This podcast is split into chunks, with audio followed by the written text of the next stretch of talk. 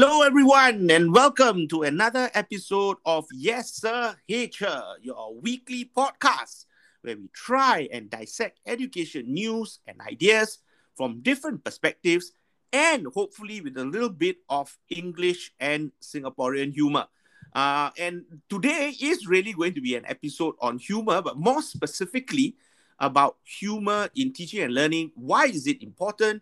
And what we can do as lecturers or teachers to include humor as part of our teaching and learning repertoire.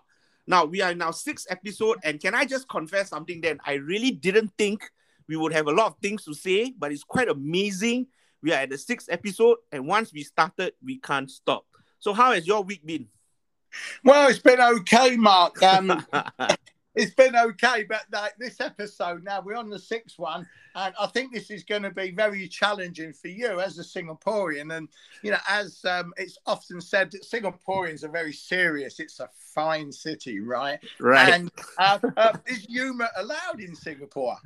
Yeah, yeah. I know you're trying to sell me a dummy. You see, hanging around you for the last few years. I've picked up on uh, such such uh, yeah. such British humor, and and and you know it's funny that you said that because I was reading a report. Uh, I was doing some research or something, and I came across this article which I thought was quite hilarious. Uh, and the report said that Singapore is one of the most emotionless countries in the world. Uh, but it is getting better. We were once last, now we are third from bottom. So I think that's a bit of an improvement, uh, not relegation from. Uh, we have our local icons and comedians. But I think we also appreciate a lot of good old British humor, like Yes, Prime Minister. I'm sure you remember that series. Uh, Blackadder, and of course the classic Mr. Bean. Mm. Yeah, so that, that's that's really about uh, the kind of stuff that Singaporeans deal with. But to I would say, while we are not, uh, you know, humor is not really part and parcel of our lives, we do appreciate uh, uh, a good laugh uh, and humorous jokes here and there. But I think it's a bigger deal with people uh, such as yourself, who you cons- when you consider yourself a Cockney. So why is what's the big deal with humor for Cockneys? Well, it's just something you grow up with. It's like football. Um, football was a big part of East London life. In fact, it runs across the country. But humour in East London was something that you kind of had to do because people were always trying to wind you up, sell you dummies. And you knew from an early age that you had to be pretty quick witted. And the other thing is, life was pretty tough in East London. If anybody watches any of the programs on East London, they'll see that, you know, there was a lot of poverty and life was stressful. It was after the war. And humor was, to be honest about it, I think a great defense against sort of nature. By making each other laugh, it would make our troubles um, seem less. There's an old song, Pack Up Your Troubles on Your Old Kit Bag and Smile, Smile, Smile. Right, My right. Right. Uh, so that's about it, really. I mean, it was it was part of ways to get through the day, if you like. I see. The only thing I know about Cockneys, uh, and I've learned over a few years, and there are two things. I'll share with you the two things. Number one, uh, there was a character named Sydney in the uh, iconic series Mind Your Language, and he was a Cockney. Uh, and number two is Cockneys use what I, I and I found it quite interesting. Uh, they use rhyming slang in their language. So that is for people who are listening to this for the first time or, or viewers from Asia or for other parts of the world, not from England, wondering what rhyming slang is. Can you can you regale us with a with an example that will that, that would uh, encapsulate the idea of rhyming slang? Well, it's the way it works is this: you have a you have two words, and the second word rhymes with what you mean. So if I say, "Mark, we need to go up the apples and pears," to get to the rubber dub. Um, what that means is apples, pears. Pears rhymes with stairs, right. and dub rhymes with pub. So if we're going, if I say we're going up the apples and apples and pears to the rubber dub, it means we've got to go upstairs to go to the pub. Now, if we're going to have a drink, I might say, "Hey, Mark, yeah, mate. You know what I mean? I'm speaking Cockney now, son. All right. So I'll tell you what, we're gonna, yeah, we're gonna go up and we're gonna have a Vera and Philharmonic, mate. You know what I mean? Now, yeah. Vera and Philharmonic are the two words. Vera is Vera Lynn, famous. In fact, my favourite female singer, Vera Lynn. Vera Lynn sung songs to the troops in the war. Philharmonic is an orchestra, but it rhymes with tonic. So can you work that out? We're going, we're going to over a Vera Philharmonic. So what is that? It's a gin and tonic. That's it, mate. So yeah. it. Go down. We're going to up the apples and pears to the rubber duck for a Vera Philharmonic. All right, son. Yeah, you actually just betrayed your age with uh, telling everyone that Vera Lynn's your favorite singer. yeah, I mean it. I mean it. right okay so uh thanks for for setting the context and giving a little bit of an insight to uh cockney rhyming slang uh but let's move on and let's talk a little bit about uh after all this is a podcast about uh education uh yeah. and really about why is uh so so okay so let's backtrack a little bit why is humor important in teaching and learning so that's the first question that we would use to preface our our discussion. So let's start with that. Why do you think then uh, education, and I feel, okay, uh, you know, it's not uh, good to do anymore. I think it is a vital skill set for teachers to have. So share your thoughts then. Why is humor going to be extremely important in teaching and learning? Well, there's there's many reasons, and maybe let's pick on one that you know comes out of Cockney story is if you can make people laugh, they feel more relaxed. You can get you can get their attention. And I think it was the um, famous um, um, coach Anthony Robbins, who earns a lot of money, as you know, from doing kind of motivational yep.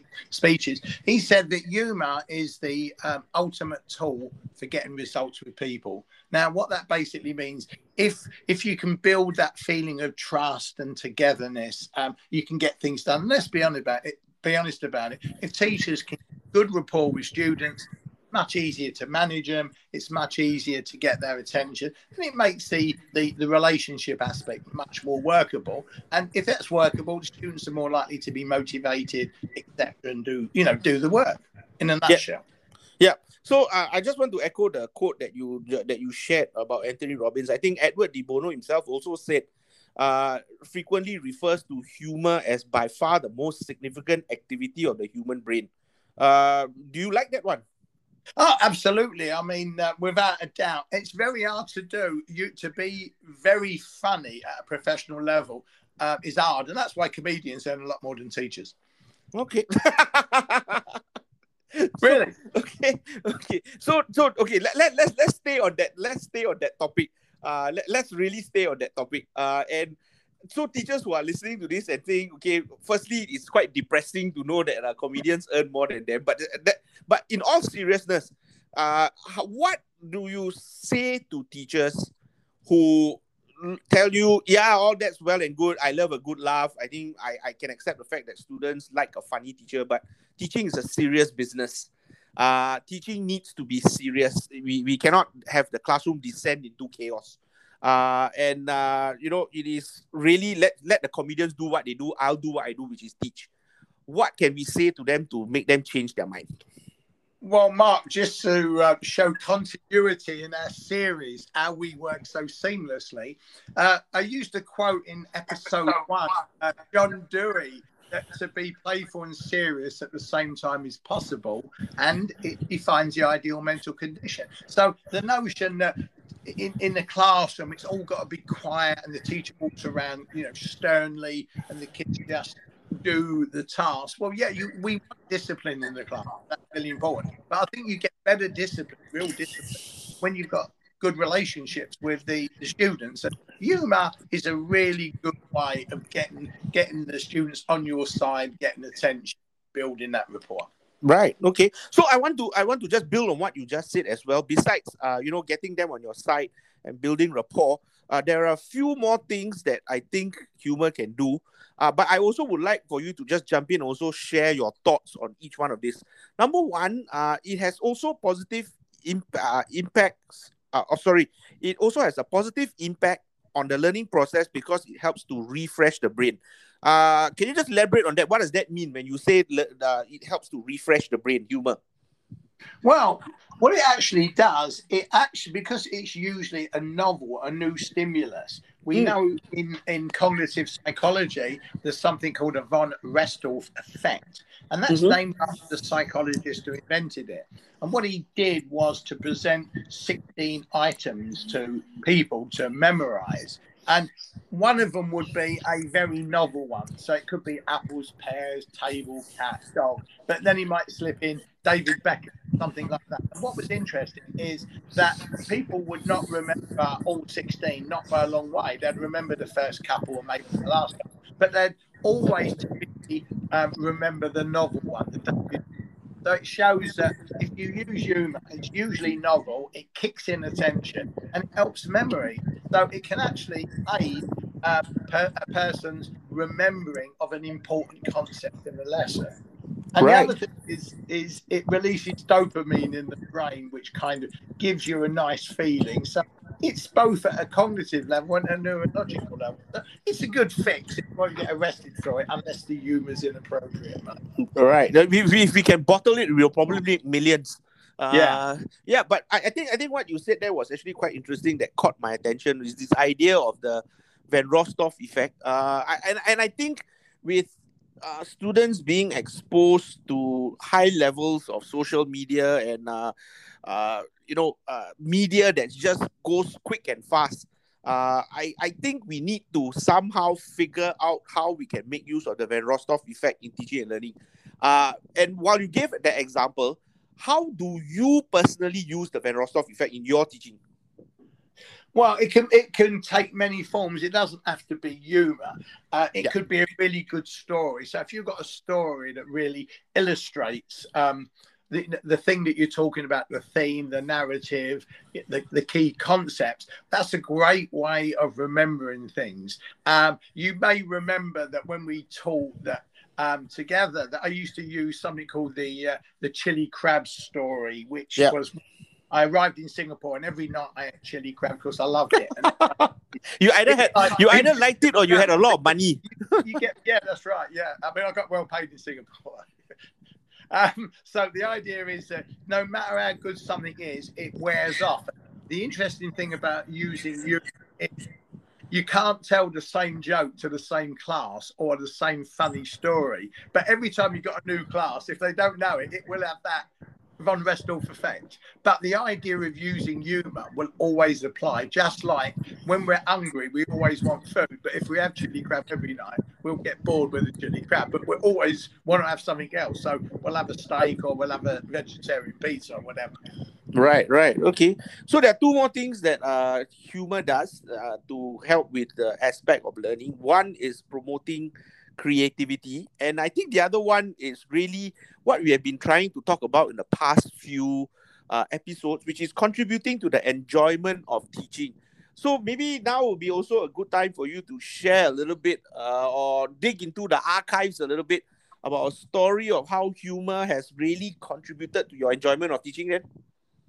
Well, the, the thing is, um, teaching um, is a little bit like um, being on a roller coaster sometimes, Mark. Now, what do you think I mean by that? I'm just going to test your attention processes.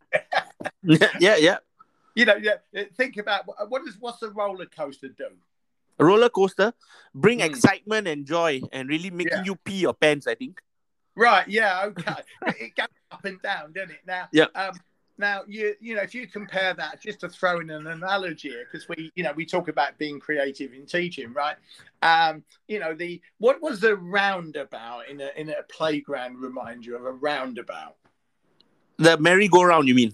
Yeah, just a just but one of the slow ones that just goes round. But you put little kids on so they don't fall off and break their necks, you know. Yeah, yeah, yeah, yeah, yeah. So what's it like? Does it go up and down? It just goes round in circles, right? Or yeah, the, are you talking about the seesaw or the merry-go-round? No, no, no, no. The the, the roundabout. It just yeah. goes round and round. It's yeah. now up and down. It's not an eye pitch excitement thing, is it? You know, for a three year old, it's probably good fun, but you know, these people who want to go on these exciting rides are not going to really get much of being on a on a small roundabout in park, are they? They want to go to some theme park where they come down and they scream and it looks like it's going to crash, but it doesn't, and it zooms up again. That kind. I don't really like that kind of stuff, but I mean, it gives people a kind of um, adrenaline rush, doesn't it? It fires the you know the dopamine in their brains and they get a kick out of it. Um, so what what I'm kind of saying is that um, in when you teach, um, yeah. to try what you're trying to do is okay you, the roundabout is going to be part of the teaching you know you're dealing with the classroom routines but now and again you want to make it a little bit exciting. So you can bring in a story you can use some humor but you can also bring in a, a really interesting activity. You can show an interesting video. Something that um, takes us away from looking at powerpoint slides and doing worksheets and that sort of thing yeah. So I, I think I think that's where we also talked a little bit about creativity, you know, knowing when to use it, uh, as opposed to, you know, just trying to be funny all the time from the moment you walk into the moment they say thank you very much and goodbye. Uh so how how, how would uh maybe a, a tip or, or a pro tip, so to speak, for teachers who are thinking, listening to this and going, yeah, you know what? I think I would like to introduce some humor how can they spot when would be ideal opportunities to do so? Well, you've got to have the resources. Let's think about that. Um, for example, once I was um, working with um, engineers, and they were saying, "Well, you know, how can we make, you know, how can we bring a bit of humour in something? You know, we want to get students interested in engineers. And I, I, looked on YouTube and I found some videos from Dilbert where they were kind of making parodies on engineers that there was a parent with a child and um, taking them to see the doctor. And um, they said he's a little bit quiet, a bit worried about it.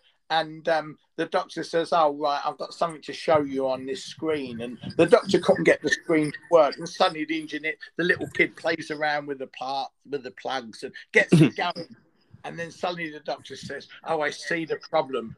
He's going to be an engineer, you know that kind of thing. So yeah. there's a kind of latent joke in that. So you can find um, you can find cartoons, you can find video clips. It doesn't matter what you teach. Somewhere you can find a resource that deals with a key concept or a key thing, a key theme, and it makes it more um, more meaningful. They can relate to it because it's got a funny spin to it and it will stay in their memories as an anchor point. Also, if there's a difficult concept to teach, if you can find a, a good analogy, a good example, um, and particularly if it's got a bit of humor, if you can get a good analogy, a bit of humor, and a story, wow, that is a real, that's a real Von Restorff effect. I mean, yeah. Yeah, yeah. So, uh, you know, uh, as you were speaking, I, I uh, it kind of like brought me back to when I was in school, uh, and now it's finally starting to make sense. I remember this teacher, uh, who was uh fairly likable, um, and always started the class with a cartoon. Uh, and while some cartoons weren't funny, some were hilarious. Uh, I never really understood why uh, she did that. Uh, but then I also realized that when students, while she was waiting to start the class, because it was always uh, during uh, her lessons were always after a physical education class. So you can imagine when a bunch of boys, uh, you know, because I came from all boys school, coming into uh, the classroom, sweaty, smelly, uh, you know, uh, rambunctious because we are arguing, we are shouting, you know, and and and I, I thought it was brilliant. Now that I think about it, I thought it was brilliant of her well, it wasn't what you would call a typical humorous situation, and she didn't shout above the noise. All she did was show us a little, uh, uh, a little uh, comic from the newspaper, uh, and you know it caught our attention really fast. We all looked at it, and sometimes we'll just burst out laughing, and then we settled down quite quickly, far faster than she could have done by just shouting at us. Now, of course, other times we didn't get the joke, and that's when really it was an opportunity for us to ask, you know, uh, Miss So and So, we don't understand the joke. Could you just, uh, could you just explain to us? And even though she took just that five minutes to explain it to us, we were listening and we were paying attention. So now I understand the idea about when you say, you know, humor can create a good Van Rostov and primacy effect. I suppose that would be a good example, wouldn't it? Oh, absolutely. And not only that, what it communicates. See, the thing is, this is the myth. You don't have to be that funny as the teacher. Now, if you're going to be a professional comedian and people are paying $50 or £25 to go and see you, they're expecting you to be really funny. Very often, students find quite a lot of teachers or a significant amount of teaching time as being over boring and, you know, teachers being over serious. Mm. the very fact that you are trying to see the funny side and allowing them to feel more relaxed and maybe they can have a bit of a joke and even encourage them sometimes to say anybody got a cartoon? Anybody got a funny story around this? Obviously you've got to manage the appropriateness of the but it, it's great it's a great teaching technique. It really works. Right. Okay. Uh, I, i'm just i'm just reading something here because i know that you did write a book on uh, creative teaching. Uh, and there's something here that you wrote which I thought was quite uh, important, maybe for us to try and uh, unpack this a little bit more. Uh, one of the main purposes for using humor in teaching is to, and I quote, creatively illustrate a fact, concept, or principle with high impact. Let's unpack that. What well, would that mean when we say creatively illustrate a fact, concept, or principle with high impact? Because so far, what we have talked about is yeah, it gains attention. Yes, it's a good Van Rostorff effect. It switches the brain back to uh, to to the task at hand and so forth. But now we are actually saying that humor can play an important role in getting someone to learn a concept or principle. Okay, now I can give, I can give you a couple. Uh, I used to teach psychology uh, yeah. quite a bit, and there's a theory in psychology from um, a school of psychology called behaviorism. Oh, I love and, it. I, I, yeah. I, am a huge fan of it. yeah, it's it's it's captured in stimulus response reinforcement. Yep. SRR. Now, if you talk that in that way, stimulus response reinforcement is a way in which human behavior can be shaped. That could be really turgid. Now, uh, I had a joke, and I learned this joke coming from East London. I used to listen to lots of comedians, and I've actually done a, a bit of stand up and um, um, so I remember loads of jokes, and I remember a comedian me and he, um, learned, he remembered these jokes, and he got animal uh, mother-in-laws, um, and whatever. And I said animal, yeah, and then I got elephant jokes, animal jokes, these jokes, and he then said parrot joke, and I thought, hmm, parrot joke. People actually make jokes about parrots. Anyway, he told me he had three parrot jokes. I still have those three jokes. Now, one of them was really useful for teaching behaviorist theory. And it right. goes this, right? A man um, wants to get a talking parrot and he goes into a pet shop and he buys a parrot. He takes the parrot home and he sits the parrot on a, on a, on a, a bench, perch, whatever it is. And he says to the parrot, he says to the parrot, um, who's a pretty boy? And the parrot does nothing. Um, who's a pretty boy? And the parrot does nothing. And then he starts to beat the parrot around the head. The parrot won't do it. And he beats the parrot around the head. He keeps saying, you know, beating it again, beating it again. Eventually, he gets so fed up, he takes the parrot and he puts it in the chicken hut. and while he's uh, he leaves it. He goes in the following morning, and when he goes down there, most of the chickens, most of the chickens are dead, and there's one there lying there. And the parrot's saying, "Who's a pretty boy? Who's a pretty boy? Who's a pretty boy?" Now, if you get that thing, is that the parrot has learnt to associate pretty boy with being beaten around the head, and he's just gone in there and just done that with the chickens. So stimulus response reinforcement. Now, that joke. Some of them didn't get it, some did. But then I could say, well, the parrot was presented with a stimulus, uh, and, and, and it couldn't do it. Got beat. And then eventually, what the parrot learned was, you say "pretty boy," uh, and you beat the uh, you get you, you beat the uh, the beat the chickens. uh, you can play story in different ways, but right away it gets that connection between the stimulus and response and reinforcement. So, what is the stimulus? What could be the response? And what could be being refo- re- being re- um, being reinforced? Right. So, if you are listening to this and you are thinking to yourself, "Is humor really for me?" Well, I think that just really perfectly sums up. You know that you can actually use a joke uh, into getting people to understand maybe a fairly uh, deep concept or fairly complex concept uh, by you know uh, using humor to get them to understand it a little bit better. So I, I would think that that's a very good example. You wanted to say something then? Well, I could just give you another way, uh, yeah. a little subtle humor works, right? Yeah.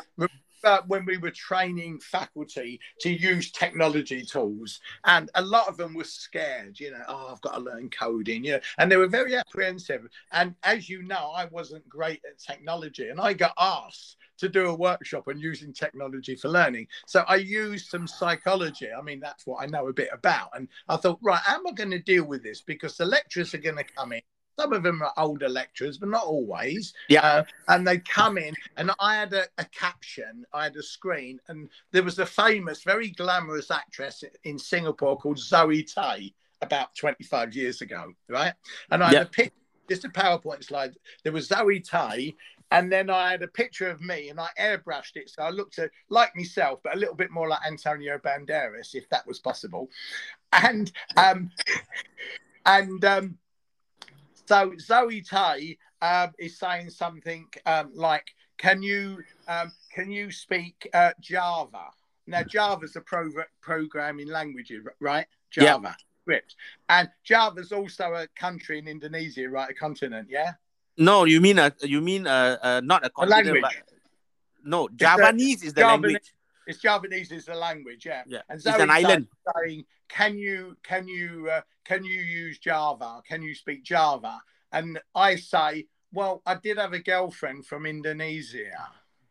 Now, the funny thing is that she's saying about Java meaning script, and I'm thinking it's an Indian language, uh, Indonesian language. Uh, so it showed just how much I really knew about kind of programming, right?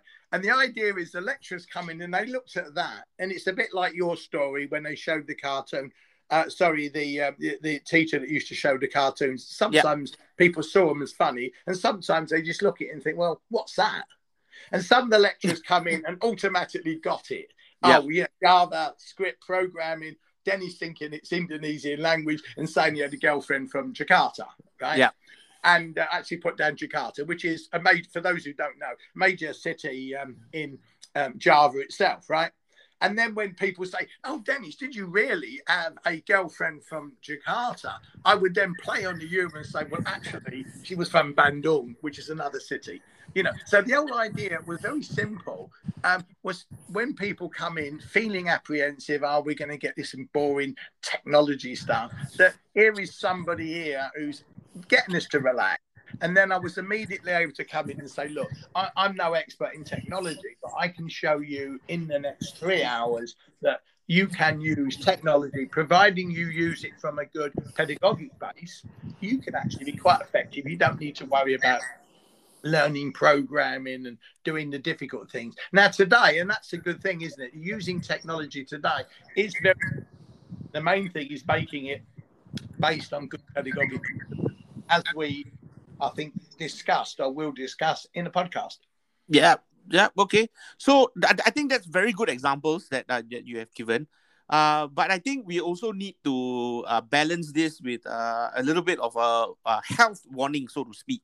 Uh, and and that is what do we need to consider carefully before using humor. So I think right now uh, we, we are in a in in a very uh, sensitive age. I would I would say so not everything can be seen as humorous, and we need to be careful. So what are some of the things that we need to consider carefully before we can use humor?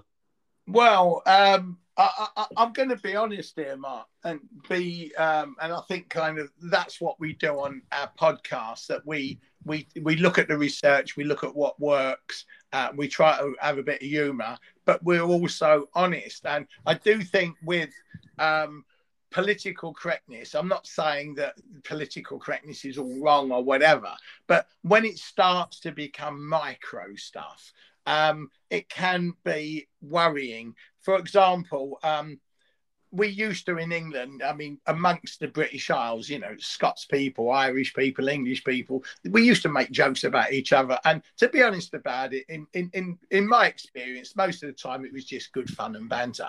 Whereas today, I wouldn't make that kind of joke. Not because I actually think it is particularly wrong, but in a climate where people seem, or some people seem to get very offended. Um, we have to be really careful. So any jokes I think that have any racial aspect to it, even if it's it's it's very minimal in content or gender related or um, uh, sexual orientation. Yeah, sexual orientation. Yeah, I mean, you just have to avoid those jokes. So it does make using humour, sadly, um, more challenging. But I, I don't see that as sadly, but I think it's uh, something that you know you still can achieve what we talked about. Uh, one, get good attention. Uh, two, create, maintain positive psychological climate, and of course, more importantly, build rapport uh, and, uh, and and it still boils down back to to the fact that you know if something if students are not getting it, things are getting a bit tense in the classroom, and if you can somehow use humor to relieve the tension, and more importantly link it to the concept or fact, then I think you really should be paid as much as a comedian for making teaching and learning fun and interesting. Uh, it's just another reason, isn't it? Like you know when we were talking about teacher um, stress. Um, yep you know, earlier on that there's no doubt about it that the job is getting more challenging, harder, and one could say more stressful. And there are reasons for this. And, you know, we have to be honest that, um, and we're not making major statements, but if you get teachers doing too much, and particularly if that stuff is not seen as to teaching and learning, it's not surprising they might get a bit um, demoralized. So, uh, the, we have to persist. At the end of the day, we believe in teaching and we try to, you know, change things for the better over time and we stay with the core purpose of it, right? So again, I believe in using you. I think has all of these benefits. I'm just now having to be a little bit more careful. Now, fortunately, yep. you make a joke about a parrot. Uh, there isn't the uh, the committee of parrots who get together like, oh, we find that offensive, we find that offensive, we find, and start go around killing chickens, right? Yeah, yeah, yeah. I'm trying. Now, you know, so you know, you, it, it's a judgment call. Um, I, I, can honestly say I've used humour, but um, all the time I've taught, uh, and certainly in Asia, I didn't feel it was a problem at all. Um, I'm not so sure back in you know in the UK kind of context now. Um, I, I, would have to feel my way in, but I've never had any problem. Nobody slapped me round the face or you know a- accused me of being you know racist or gender biased or I'm a folk uh, because basically I don't even consider those issues anyway. I mean, to me, you know, people are just people, but again, you know, it's not about reality, it's people's perception of it. If people interpret it as this way, so sometimes you just have to say, oh, well, it, it is as it is, you know? Yeah. Okay. So, so that that's a little bit of uh of a reminder that uh, while we uh, you know see the value of humor, we also need to be careful uh, and consider a lot of these factors before we actually try and attempt to use it, especially if we are trying it for the first time. So, okay, so so I'm sold and I'm pretty sure many people who are listening to this as well, okay, uh, have been given some food for thought. Uh, so now, where I, I suppose that's when I think we can now share a little bit of our own go-to of or, or our own resources. Uh, where can they get resources of humor that will work for them and their personality? Right. Okay. Well, first of all, your own experience in life. I mean, and that's why I think that sort of teachers who um, I've, I've had quite a lot of experience in life, not just, and I'm not saying there's anything wrong, anything wrong with teachers just coming out of school, going to university, and then going to teach. There's nothing wrong in that. But I think where teachers have had a lot of experience in life generally, um, they can bring in that bit of humor, that powerful story, um, that bit of communication style that is able to create the kind of von Restorff effects that we we talk about. So your personal experience, but obviously um, colleagues. Uh, if you take a story or a cartoon from one of your colleagues who's found it, or a good story, you just use it yourself. You just customize it to yourself. So it's kind of cherry picking, I would call it. Other people might call it plagiarism. But if you do it openly and honestly, and you're not making money out of it, uh, but you're using it as a resource to teach a concept to make a class more interested in a in a dry topic, uh, to me, I do. I do that. Have you ever pinched any of my stories, by the way? yeah, I think I think that's that's actually quite uh, a good one. Um, we don't really have to go and borrow a joke book uh, from the library. I think everyday experiences counts, uh, and personal experience especially. And, and I don't know whether you remember. Then remember there was this lecturer who was from the School of Business. excuse me, who was talking a little bit about pricing, and he used his own experience uh, in a holiday uh, where he was given two different prices because uh, of what, what we call add-ons. And he was telling his own personal experience. And i remember watching this uh, lecture and the students were in stitches. They were literally laughing and laughing and laughing. But i think what he did especially well was he not only just stopped at the laughter experience but he made sure he connected the the humor to the main point that he was trying to make and then, of course, kicking in uh, the uh, high effect size methods by checking for understanding and also giving students feedback when they responded to his question. So uh, I don't know if you remember that that uh, that uh, lecture. Yeah, yeah. Remember that one? Teaching optional pricing. So yeah, optional pricing. That's right. he used his own personal experience to go into New Zealand. That by paying a bit more, you got to do the river rafting, and he used analogies as well. Uh, like it's like having a pizza and you pay for extra toppings. You know. Yeah. And um, he then showed some pictures of him doing river rafting. Just one slide, just to show him and his wife going yeah. down of these boats, and he then said, "Oh, uh, and as you can see, there's my wife, the prettier, the prettier." Uh, so he chucked in a little bit of, you know, a little bit of wit, and by putting that story together with a bit of humour, with a good enough he was able to fully get that concept of optional pricing across. Another great one I observed in Singapore, just to show that Singaporeans have good I, I actually found Singaporeans very easy to joke with.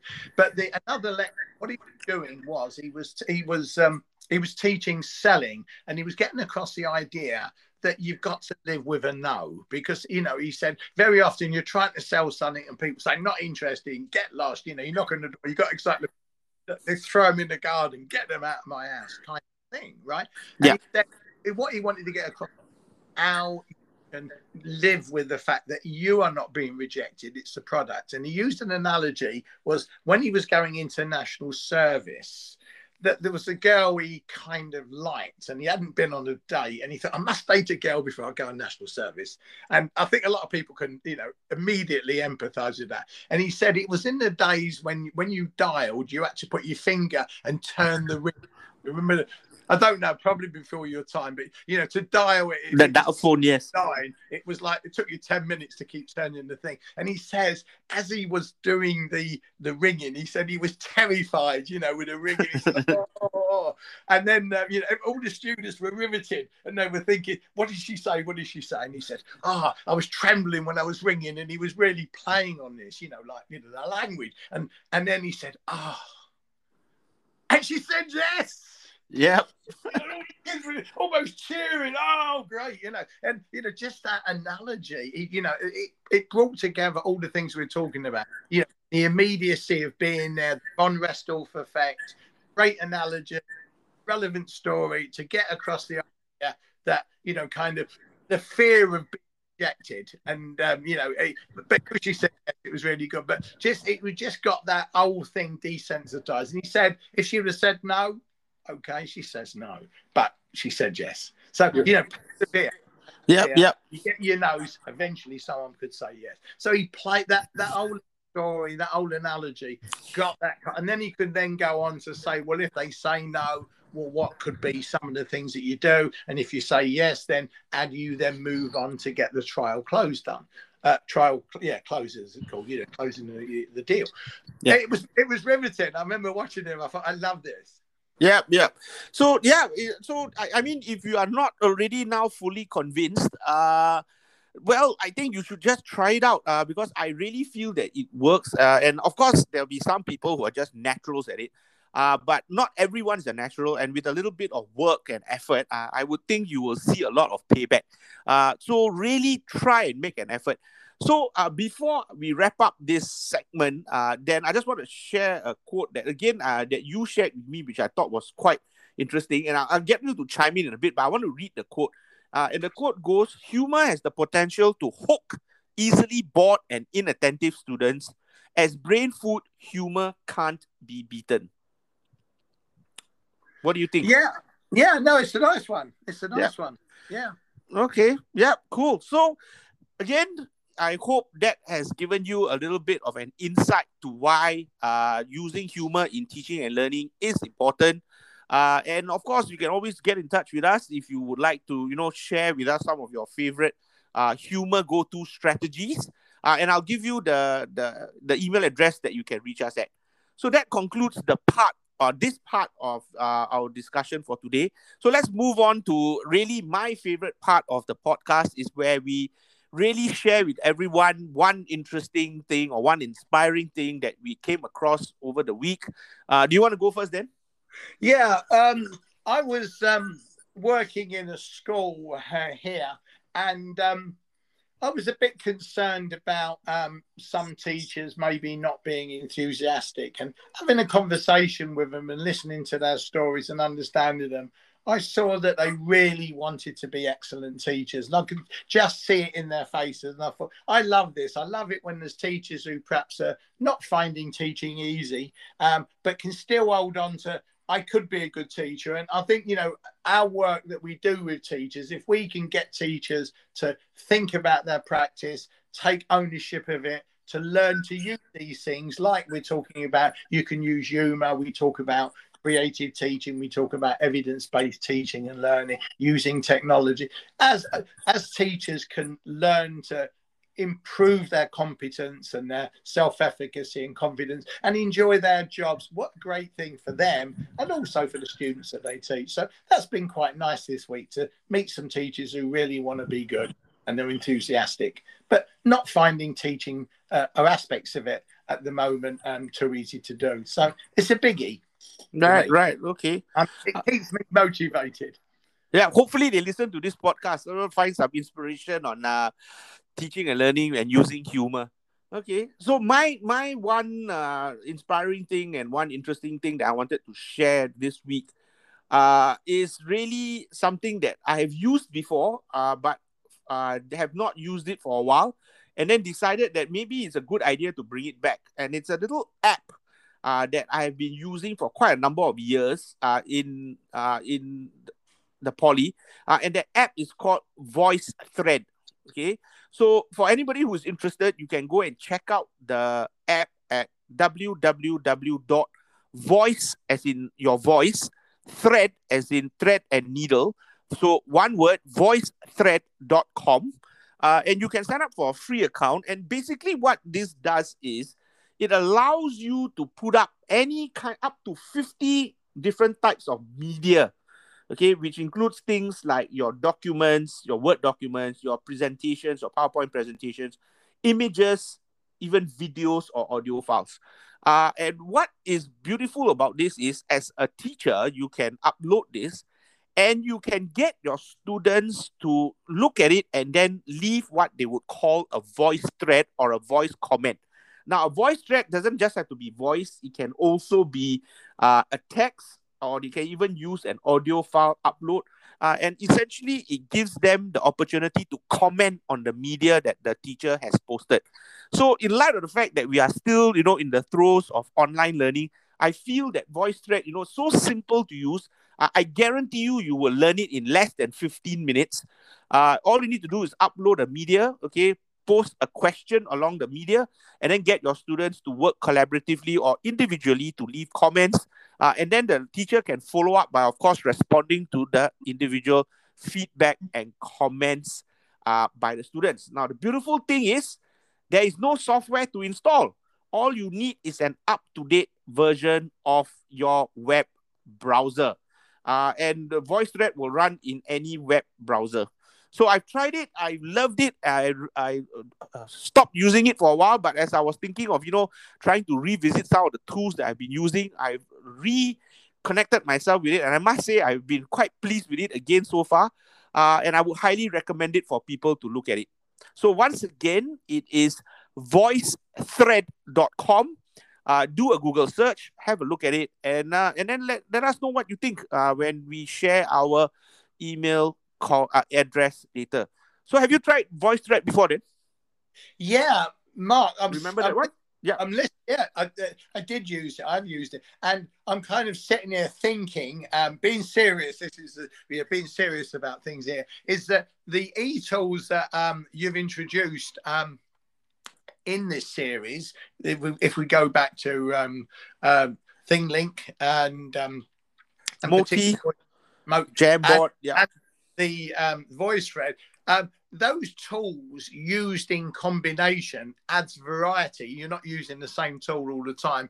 And each of those tools will influence a number of aspects of the learning process that we talked about when we talked about pedagogic lit- literacy and creative teaching. So um, we may at some stage do a bit of a roundup on those tools and say, right, if you're using these tools, with good pedagogic literacy, with creative teaching, and you know, obviously other things like that we throw in, like humor, using humor, how we can make the learning experience not just more effective, more efficient, but Yeah. more engaging. So we need to revisit it. You know, otherwise, you know, these can get forgotten along the line. So we we, we Sure. can do a compare and contrast with some feedback on that. Yeah, but So- I mean that yeah, yeah. sounds like a plan for another episode. So you see, uh, you know, we we were we were re- we were marveling at the fact that we actually got to six episodes. Looks like we can't stop at maybe the hundredth or two hundredth episode. You know, because there's lots of tools to review and a lot of things to talk about. Yeah, and the thing is, you know, teaching is such a dynamic um, profession at the moment. There's so much change occurring, and it's hard for teachers to see the wood for the trees. We've been kind of lucky, particularly working in Singapore, where we were given a lot of time to do research and talk to a lot of teachers. For a lot of teachers who haven't had that, what we're trying to do is to distill what's most useful and to put it into practical terms that people can actually employ you know in their everyday teaching they're not going to have time to read all the books and do the research themselves it's a nice thing to be able to do but you can't do everything and teachers are really busy Right, right. Okay.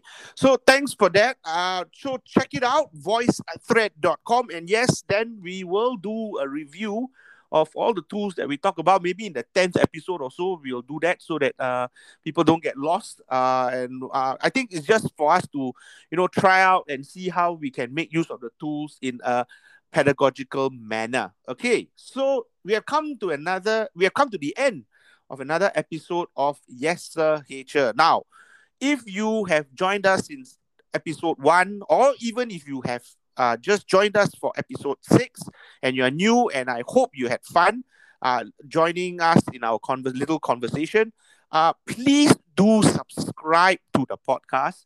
Uh, and click the notification bell in whichever platform that you are uh, streaming this from so that you will always be reminded of our weekly content uh, and of course, if you find that it has helped you or you find it interesting uh, and you think someone can also benefit from it, please do share the link with someone uh, and we would really appreciate it. Okay, so again, uh, I'm going to share with you our uh, email address. Uh, should you want to give us some feedback on today's episode, or if you have a suggestion on what we can talk about, or if you would like to volunteer yourself to join us in a conversation about teaching and learning, then please send us your information, okay, at uh, evidence-based creative teaching at gmail.com. Once again, evidence-based creative teaching at gmail.com, or you can find the email address in the show notes for this episode. And that's a wrap. Okay, we are done. And as usual, before we sign off, I'm going to get Dennis to share his quote of the week. Dennis, over Well, you. the quote is obviously to do with humor Yep. and it's by wittgenstein a serious and good philosophical work could be written consisting entirely of jokes think about that one that sounds really deep, but at the same time, really interesting. So uh, mine is uh, I, I I just thought it was quite interesting that I, I found this. So I just wanted to share this. Uh, uh, it says the second time is it's a mistake. The first time is a learning opportunity. Uh, and it's by Gina Koch, if I'm not wrong. Uh, so once again, the second time it's a mistake. The first time is a learning opportunity. Do you like that one, then? yeah again it takes a bit of unpacking but it's there and it's meaningful Right. Okay. So, really, thank you very much, everyone, for joining us today on this episode of Yes, Sir, HR. Please look for, uh, we really look forward to speaking to you again in our next episode. So, take care, everyone. Stay safe and keep on learning. Say bye then. yeah goodbye from me